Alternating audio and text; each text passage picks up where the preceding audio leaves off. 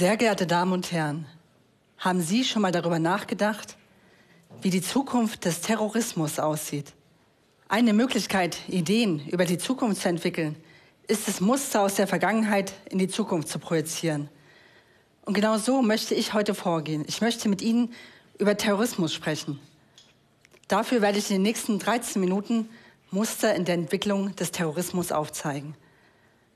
Bei diesen Mustern wird es nicht nur um Eskalation, Radikalisierung und Gewalt gehen, sondern auch um Deradikalisierung und Deeskalation. Denn gerade das sind die Muster, die uns eventuell den Weg in die Zukunft weisen. Wenn wir heute an Terrorismus denken, kommt uns oft der islamistisch motivierte Terrorismus in den Sinn. Laut Bundesministerium des Innern wird für die Bürger und Bürgerinnen der Bundesrepublik Deutschland für absehbare Zeit der islamistisch motivierte Terrorismus die virulenteste Bedrohung bleiben. Aber ist der islamistisch motivierte Terrorismus wirklich unser größter Feind?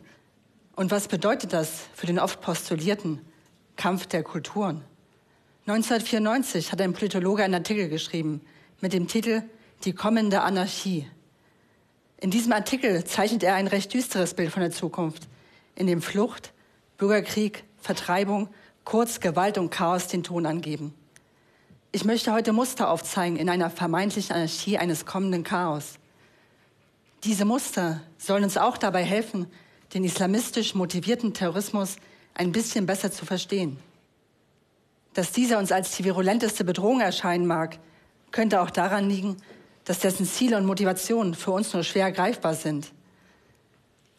Aber auch der islamistisch motivierte Terrorismus folgt bestimmten Mustern.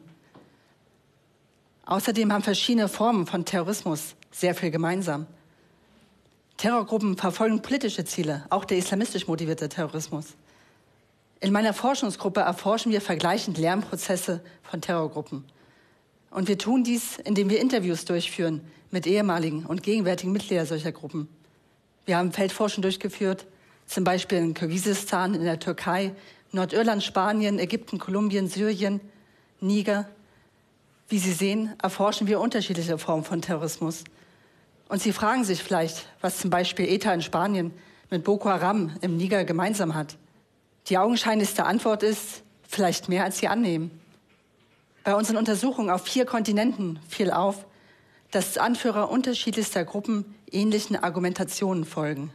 Uns fiel es insbesondere dann auf, wenn Gruppen der Gewalt abschwören. Wir haben also eine Art Deradikalisierungslogik ausgemacht.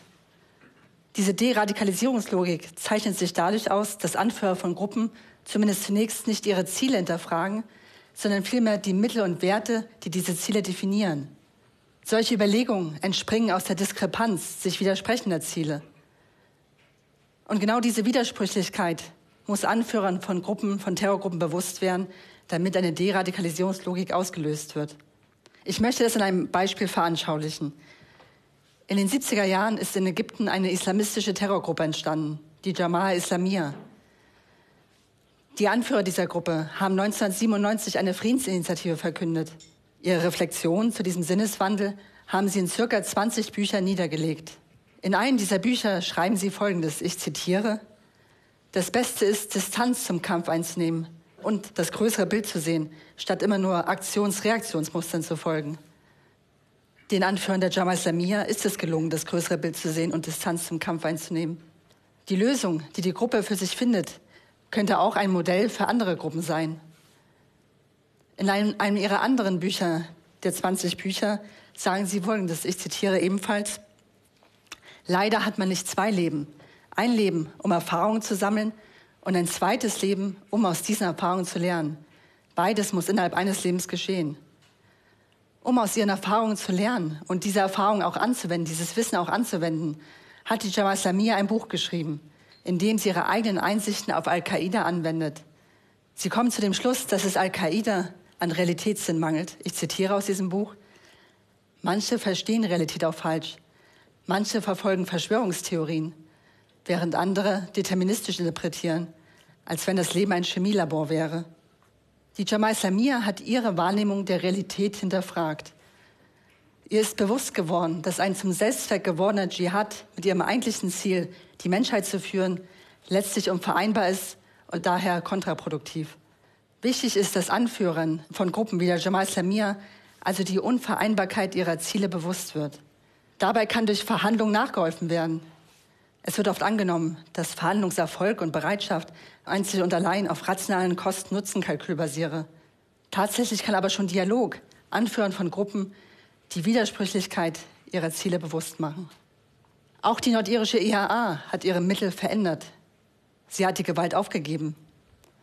Ihren Zielen ist sie treu geblieben. Das hatten sie unter anderem vom südafrikanischen A N C gelernt. Repräsentanten des A N C waren in Nordirland in die Gefängnisse gegangen und haben dort mit Mitgliedern der I A A über einen möglichen Kurswechsel geredet. Vom A N C lernte die I A A, dass Veränderung friedlich möglich sei, dass man auch auf politischem Wege gewinnen könne. Der A N C hatte ja sehr viel gewonnen auf politischem Wege. Ein Interviewpartner aus der I A A sagte zu mir in Belfast, das Zusammentreffen mit dem A N C war für mich das einschneidende Ereignis. Es war letztendlich das Ereignis, das mich zum Umdenken gebracht hatte. Das Ideenreisen belegt dieses Beispiel von Nordirland, wo die Katholiken oft analog zu den Schwarzen Südafrikas gesehen werden und die Protestanten analog zu den Weißen Südafrikas. Man kann eine Deradikalisierungslogik beobachten, aber auch in der Radikalisierung von Terrorgruppen lassen sich bestimmte Muster erkennen. Wenn sich Gruppen mäßigen, splittern sich oft radikalere Fraktionen ab. Als sich die Jama'a Islamiya mäßigte, wanderten Mitglieder zur Al-Qaida ab. Al-Qaida verstand die Mäßigung der Jama'a Islamiya als Niederlage und reagierte darauf mit der Eskalation der Gewalt. Sie tat also mehr von dem, was sich für die Anführer der Jama'a Islamiya bereits als kontraproduktiv herausgestellt hatte. Man kann von einer mit der Deradikalisierungslogik in Zusammenhang stehenden Radikalisierungslogik sprechen. Interessant ist, wenn man sich Gruppen anschaut, wie zum Beispiel die Jama'a Islamiya oder die I A A, die ja beide sehr unterschiedlich sind, dass sie doch auf einer ganz grundsätzlichen Ebene, zum Beispiel auf der Ebene der Ziel- und Mittelrelationen, sehr viel gemeinsam haben. Gruppen haben Gemeinsamkeiten und Unterschiede. Sie unterscheiden sich zum Beispiel bezüglich ihrer Ideologien, bezüglich der Region, in denen sie wirken. Sie lassen sich aber auch in unterschiedliche historische Phasen einteilen, in denen sie entstanden sind. Der amerikanische Politologe David Rapoport hat die Entwicklung des Terrorismus in vier Wellen eingeteilt. Die anarchistische Welle, die antikoloniale Welle, die Welle der neuen Linken und die aktuelle religiöse Welle. Die eben von mir beschriebene Deradikalisierungs- und Radikalisierungslogik betrifft sowohl Gruppen der aktuellen religiösen Welle als auch Gruppen vorheriger Wellen. Denken Sie an die P L O, die palästinensische P L O oder die I A A oder auch den A N C. Wenn man David Rapoports Muster Glauben schenkt, ist die Frage, was als nächstes kommt. Denn dann müsste die gegenwärtige aktuelle religiöse Welle zum Ende kommen. Da nach Rapoports Muster jede Welle circa vierzig Jahre dauert und die aktuelle Welle neunzehnhundertneunundsiebzig begonnen hat. Das wirft also die Frage nach der Zukunft auf. Und um diese Frage zu beantworten, ist es sinnvoll, sich die letzten vier Wellen anzuschauen und zu schauen, ob es Muster gibt. Und tatsächlich, wenn man genauer hinschaut, fällt auf, dass sich die erste und die dritte Welle ähneln und die zweite und die vierte Welle. Den Anarchisten der ersten Welle und Gruppen der dritten Welle der neuen Linken ging es um Systemkritik. In der zweiten Welle, der antikolonialen Welle und in der gegenwärtigen religiösen Welle geht es um territoriale Ansprüche. Auch Islamisten wollen ihre Gebiete vom Gegner befreien. Denken Sie an Palästina. Wenn man also dieses Muster fortspinnt und sich fragen würde, was eine zukünftige fünfte Welle bedeuten könnte, kann man sich dieses Muster anschauen. Dieses Muster, dass sich die erste und die dritte und die zweite und die vierte Welle ähneln. Es ist fast, als gäbe es hier eine Art Generationenmuster, in der die Kinder die Ideen der Eltern nicht aufnehmen und weiterspinnen, sehr wohl aber das Erbe ihrer Großeltern weiterführen. Und wenn man dieses Großeltern-Enkel-Muster in die Zukunft fortspinnt, müsste man annehmen, dass auch die fünfte Welle auf Systemkritik basieren müsste, genau wie die dritte Welle und die erste.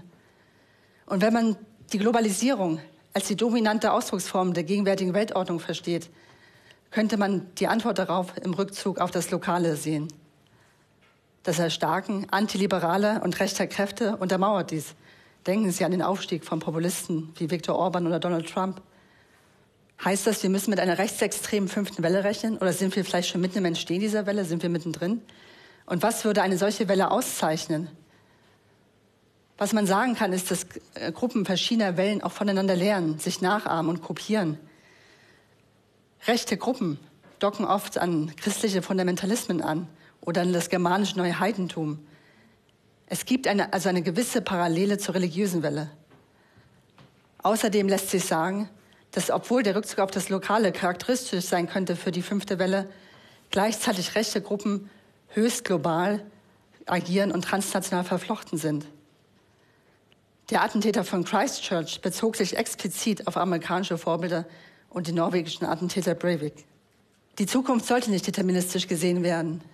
Sie sollte nicht gesehen werden durch eine Brille, die schwarz malt oder die nur rosa-rot sieht. Der Jama'a Islamiya ist es gelungen, Grauzonen zu entdecken, jenseits des Schwarz-Weiß-Denkens von Al-Qaida. Aus der Abkehr von Gewalt von Gruppen, wie zum Beispiel der Jama'a Islamiya oder der I A A, lassen sich sicherlich keine Rezepte für Allheilmittel entwickeln. Dennoch ist der Fokus auf Konfliktlösung wichtig, auch wenn wir Wissenschaftler uns damit manchmal vielleicht etwas schwer tun. Wenn sich das Wellenmuster fortsetzt, könnte es auch daran liegen, dass wir nicht genug aus der Geschichte lernen. Es ist fast ironisch, dass ausgerechnet die Jama'a Islamiya davor warnt, in die Falle des, der These des Kampfes der Kulturen zu tappen. Frieden muss sich auch lohnen. Ein I A A-Mitglied sagte zu mir in einem Interview, wir alle wollten Frieden, aber nicht um jeden Preis. Wie hoch also muss der Einsatz sein, damit die Karten neu gemischt werden? Ein Mitglied der Roten Brigaden aus Italien sagte Folgendes über die Schwierigkeit der Selbsterkenntnis. Es ist eine Sache, das Gefängnis zu verlassen. Es ist eine andere Sache, aus dem mentalen Gefängnis auszubrechen. In der Erkenntnis von Mustern liegt auch die Chance zur Einflussnahme. Wenn wir Muster erkennen, können wir gegebenenfalls auch aus diesen ausbrechen. Liebes Publikum, ich frage Sie, werden wir das Gefängnis verlassen, in das uns die These oder die Vorstellung vom Kampf der Kulturen sperrt? Wie stellen Sie sich die Zukunft des Terrorismus vor? Dankeschön.